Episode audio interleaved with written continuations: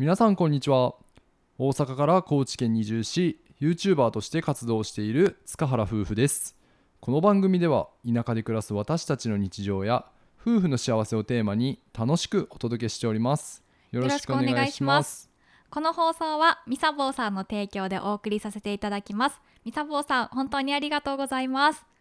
では今日のテーマなんですけれども、心に余裕がなくなった時のサインと対処法についてお話ししたいと思います。で、今日なんですけど、私たちはオフの日っていうことでね、まあ、そうやね、うんうん、ちょっと休もうかっていうことで、あのもともとは特にオフの日にするって以前から決めてたわけではないんですけど、ちょっと休みを取りました。で、午後からドライブがてらにね、最初朝方は雨降ってたけど、うん、まあ雨もだいぶ上がってきたのでランチとカフェにね行ったよね、うんうんうん、で、えーと、今住んでいる梼原町から、まあ、約いちじかんちょっとかなかかる、そうやね、うん、ところなんですけど、仁淀川町っていうね、あの高知の仁淀ブルーの仁淀っていうのがついた地名の仁淀川町に行ってきました。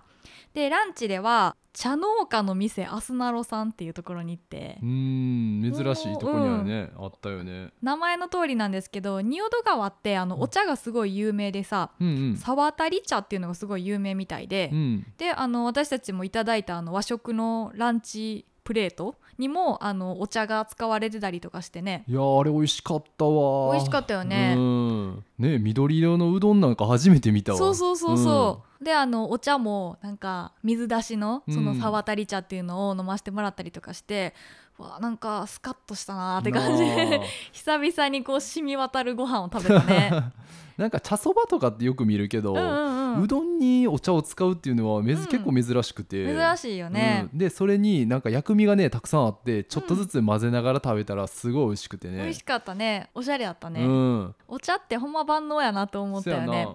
で、その後に、まあ、もうちょっとね、あのせっかくやからブラブラしよっかってことでカフェにも行きました。アスナロさんからは約さんじゅっぷんぐらいのところに、うんねうん、ある山の上のカフェ山茶さんっていうところかな、うん、まあにじゅっぷんぐらいでほんま行けたんやろうけど、うん、ちょっと道に迷っちゃってね。あ、そっかそっかかなりね山道をどんどんどんどん上の方に上がっていかないといけなくて、うん、ちょっと田舎あるあるやと思うんですけど、これほんまに着くんみたいな道をねどんどん上がっていったら、あのすごい素敵なお店があって、あの地域おこし協力隊の方がされている、まあ、カフェっていうことで、そこで一服してきました。うんたまたまね金曜と土曜しか空いてない店やけど、うん、今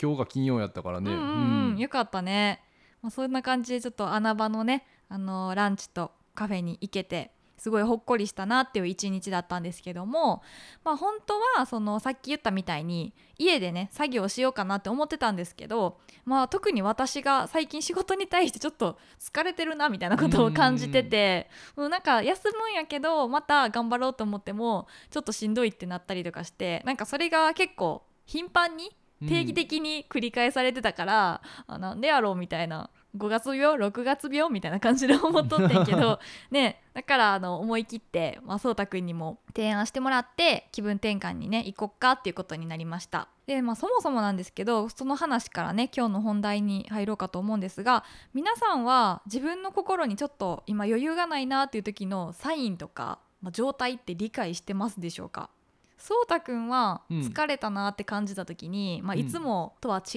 うなんかサインっていうのは気づいたりする？うん、結構人の話が入ってこんかったりとか、はいはいはい、ぼーっとしてる時とかはあ自分疲れてるなとか思うかな、うんうん、いつもよりこう集中力が欠けてしまうっていうことか。なるほどね。その心に余裕がなくなる原因としては、うん、仕事面だったり人間関係、あとは金銭面とかかなが原因になって引き起こるものが、まあ、基本的には多いと思います、うん、でそれにプラスして自分の体調が悪い時とかって、うん、余計にしんどいって感じちゃったりね。えー、じゃあ今回こなつって何が原因やったの、うん、今言った中でもって言ったら多分仕事プラスちょっと体調とかやったかなと思いますね、うん、今はもう全然元気なんであれなんですけど、うん、でその私たちの場合ってさ、言ったらクリエイターとしてクリエイティブな仕事をするっていうことが基本的なお仕事になっていて、 YouTube では毎回どんな動画作ろうかなって考えたりとか、うん、ラジオでもこうゼロから考えることが多いやんか、うん、だからね当然クリエイティブな発想が必要なわけであって、しんどくなってしまう時ってそのねアイデアが出せない、うん、生まれない、で考えても軽く考えればいいことをすごく真剣に考えすぎてしまったりとかして、うん、そういう状態の時改めて思うと、やっぱ視野もどんどんどんどん狭くなってしまうし、考えもこうフランクに楽しく考えればいいのを堅苦しくなっちゃったり、柔軟な対応ができなくなっちゃうとか、うん、なんかそういうのはやっぱ心に余裕がない時は起こりやすいかもね、うん、そうやね。なんかこのクリエイティブな仕事に限らずですけど、まあ、精神面で言うと集中できないだったりとか、感情が結構浮き沈みが激しくなるとか、焦るイライラとか、そんなのもなったりする人って多いんじゃないかなと思いますね、うん。であの、まあ、私たちの仕事に関してだと、そもそもクリエイティブな発想ができないのってもう単にエネルギー不足だからやと思うんだよねいろんなことが重なって、うん、で頭もクリアじゃないし、新しいことを生み出そうっていう考えにもなってこない、気持ちも低下しちゃったりね、そういう時が、まあ、特に私の、あの心に余裕のない時のサインかなって思ってます。で少しでも早く疲れてるなっていうその状態に気づいて対処することが大切だよねって思うんですけど、うん、心にね余裕を持たせるコツっていろいろあると思うんやけど、まあ、どんなことがあるかなって考えたらみっつ私は思うんですけど、まずひとつはこの最初に話したしっかり息抜きする時間を確保すること、うん、まあ、これに尽きるかなって思いますね。そこまで追い込んでるような仕事じゃないかもしれないけど、うん、なんか心が追い詰められちゃってるとか、うんうん、いろんなことが重なって、まあ、しんどくなっちゃったりとかしてることがあるから、当たり前やけどまずはしっかり休む。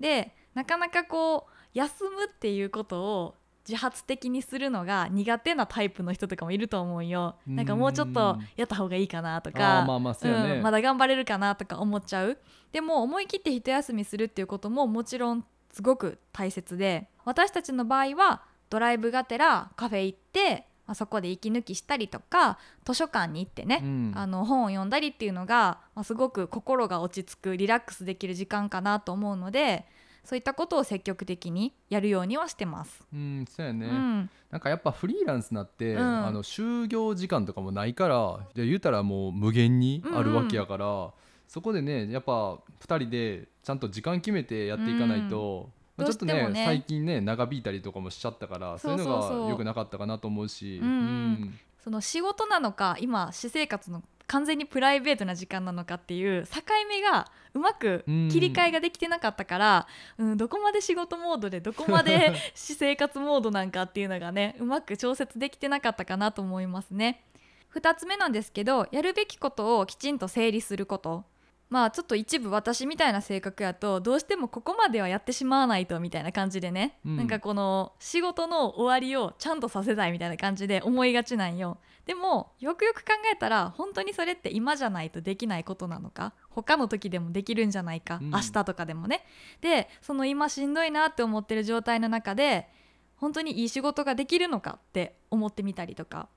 うん、そういった感じで自分のやろうとしてることをこう問い直してみる、うん、そうやね、うん、考え直してみるっていうのも必要で、まあね、あの例えば僕らやったらね、うん、撮影とかがメインになる仕事も多いやん、うん、その時に体調が悪いのに撮影してしまっていい映像が撮れないってなると、うんうん、やっぱり元も子もないし、そうやね、うん、その時あんな、なげっそりした顔で撮っちゃって、そうやね、ね、いざ編集する時もうわこんな感じなんやと思って編集して、うん、で世に出した時にいろんな方からえこのあつちゃん大丈夫みたいなそうそうそうそう、ね、なんかその日に撮影できたって自分たちが達成感感じてるだけで、うん、いいものかどうかっていうのはまた別の話であって、そう、うん、そうだから今本当に し, しないといけないことは何なのか、そのためには何が必要かなっていうのを、まあ、落ち着いて整理する時間が必要で、うん、ね、それを整理できたらちょっとメモするだけでもいいと思うし、ノートやったりパソコンのメモ帳とかにね書くだけでも頭が整理できるので、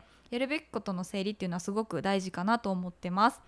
でみっつめはあの全部に関連して言えることだと思うんですけど、あれもこれもやらなくちゃっていう完璧主義をやめることやと思いますね。これはもう精神面の話かな。もうこれはもう小夏が生きてきた中ですごい感じてるというか、うん、あのもう培ってきた部分やから。そうなんよね。なんか意外とこびりついてるよね、うん、やっぱその二十何年間っていう中で、うん、うん少しずつ緩和されてきてはいると思う。自分でも前できなかったことが、うんあここをなんか緩く考えれるようになってきてるなとかはあるけど、このいちねんでにじゅう何年間分の性格を変えるっていうのはどうしても難しいから、うん、今はもうまさにこうちょっとずつちょっとずつ変えてきてる段階なのかなとは思うけど、俺も傍から見てて、うんうん、あの昔よりも全然余裕持ってやってきてると思うし、うんうん、やっぱね完璧主義って心に毒なような気がしてて、めっちゃ毒やと思う、うんうんで視聴者さんにもね結構完璧主義の方がコメント欄にも多かって。そうやね、うん、なんか意外やった。やっぱあの共感していただけるポイントの一つで、私も完璧主義でこういう考えに陥りますっていう人が多かったから、うん、やっぱ完璧にやめるってことも難しいとは思うねんけど、うん、まあね徐々になんかまあいっかみたいな感じで思えるようにね。そうね本当にあのだから仕事だけじゃなくて、まあ、家事ももちろんしなくちゃいけないし、その中でプラス育児をされてる方っていうのもリスナーさんの中にも多くいらっしゃると思うんですけど、全部を自分がやらないとって気負いしすぎると一気に余裕がなくなってしまう。別にねその全部が全部できなくたって誰が怒るわけでもないんだから、余裕がない時に あ, あれもこれもわーってなってる時はあれちょっと待てよって思って考えるようにしてますで, できないときはできないってこう気持ちを切り替えて自分を受け入れることで、まあ、心の余裕はもうぐんと上がると思うので、うん、もうそれはね私も常日頃言い聞かせている考えの一つかなと思っていますね。なので、まあ、まとめですけども、いつもは普通にこなせていることなのになんかしんどいなとかやる気出ないなとかネガティブなことばっかり考えちゃうなっていう時はそれは自分の性格じゃないかなって思ってて、うん、単に心が疲れてる体が疲れてるっていう、まあ、あのサインやと思うんですよね。そういった時は疲れてるっていうことを後回しにせずに、もうまずは最優先でしっかり休む時間を確保すること、あとは休むときは自分が楽しいって思えたりリラックスできることをね何より大切にしてリフレッシュする時間っていうのも大切にしていきたいなとは思いますね。例えばそうパートナーがそういう風な状態になってるなって気づいたら、うんまあ、自分からねあのちょっと休もうかみたいな風に働きかけていくのも大事なんじゃないかなと思ってて、うんうん、っていうのも余裕がない状態の人って自分で休まなあかんっていうのも気づきにくいと思うし。あ確かに、うん、なあほんまなんか気づきようって感じなんやけど自分では。いやいやいやまあ難しいかもしれんやん。まあ自分で気づけたらもちろん一番いいとは思うねんけど、そうたくんが私に対してあ余裕ないなって感じるその最初のなんやろサインってどんな感じ？えなんやろピリピリしてる。うんそうやなピリついてるピリッとしてるか。そうやねなんか、うん、ちょっと絡みましてきたなと思うカプサイシンすごくなってきてカプサイシン唐辛子やそれ唐辛子感が増してるんか、うん、そうやなあの声をかけてくれるだけでもすごくホッとするというか、うん、あなんか心に余裕がなくなってたんかなってその一言で自分もハッとさせられる部分もあるので、まあ、そこはパートナーがいる方は協力もすごく大事かなと思うのでね、うん、うまくやっていきたいですね。そうですね、はい、よろしくお願いしますはいというわけで今回のテーマは心に余裕がなくなった時のサインと対処法について私たちのお話をさせていただきました。ではまた次回の放送でお会いしましょう。バイバーイ。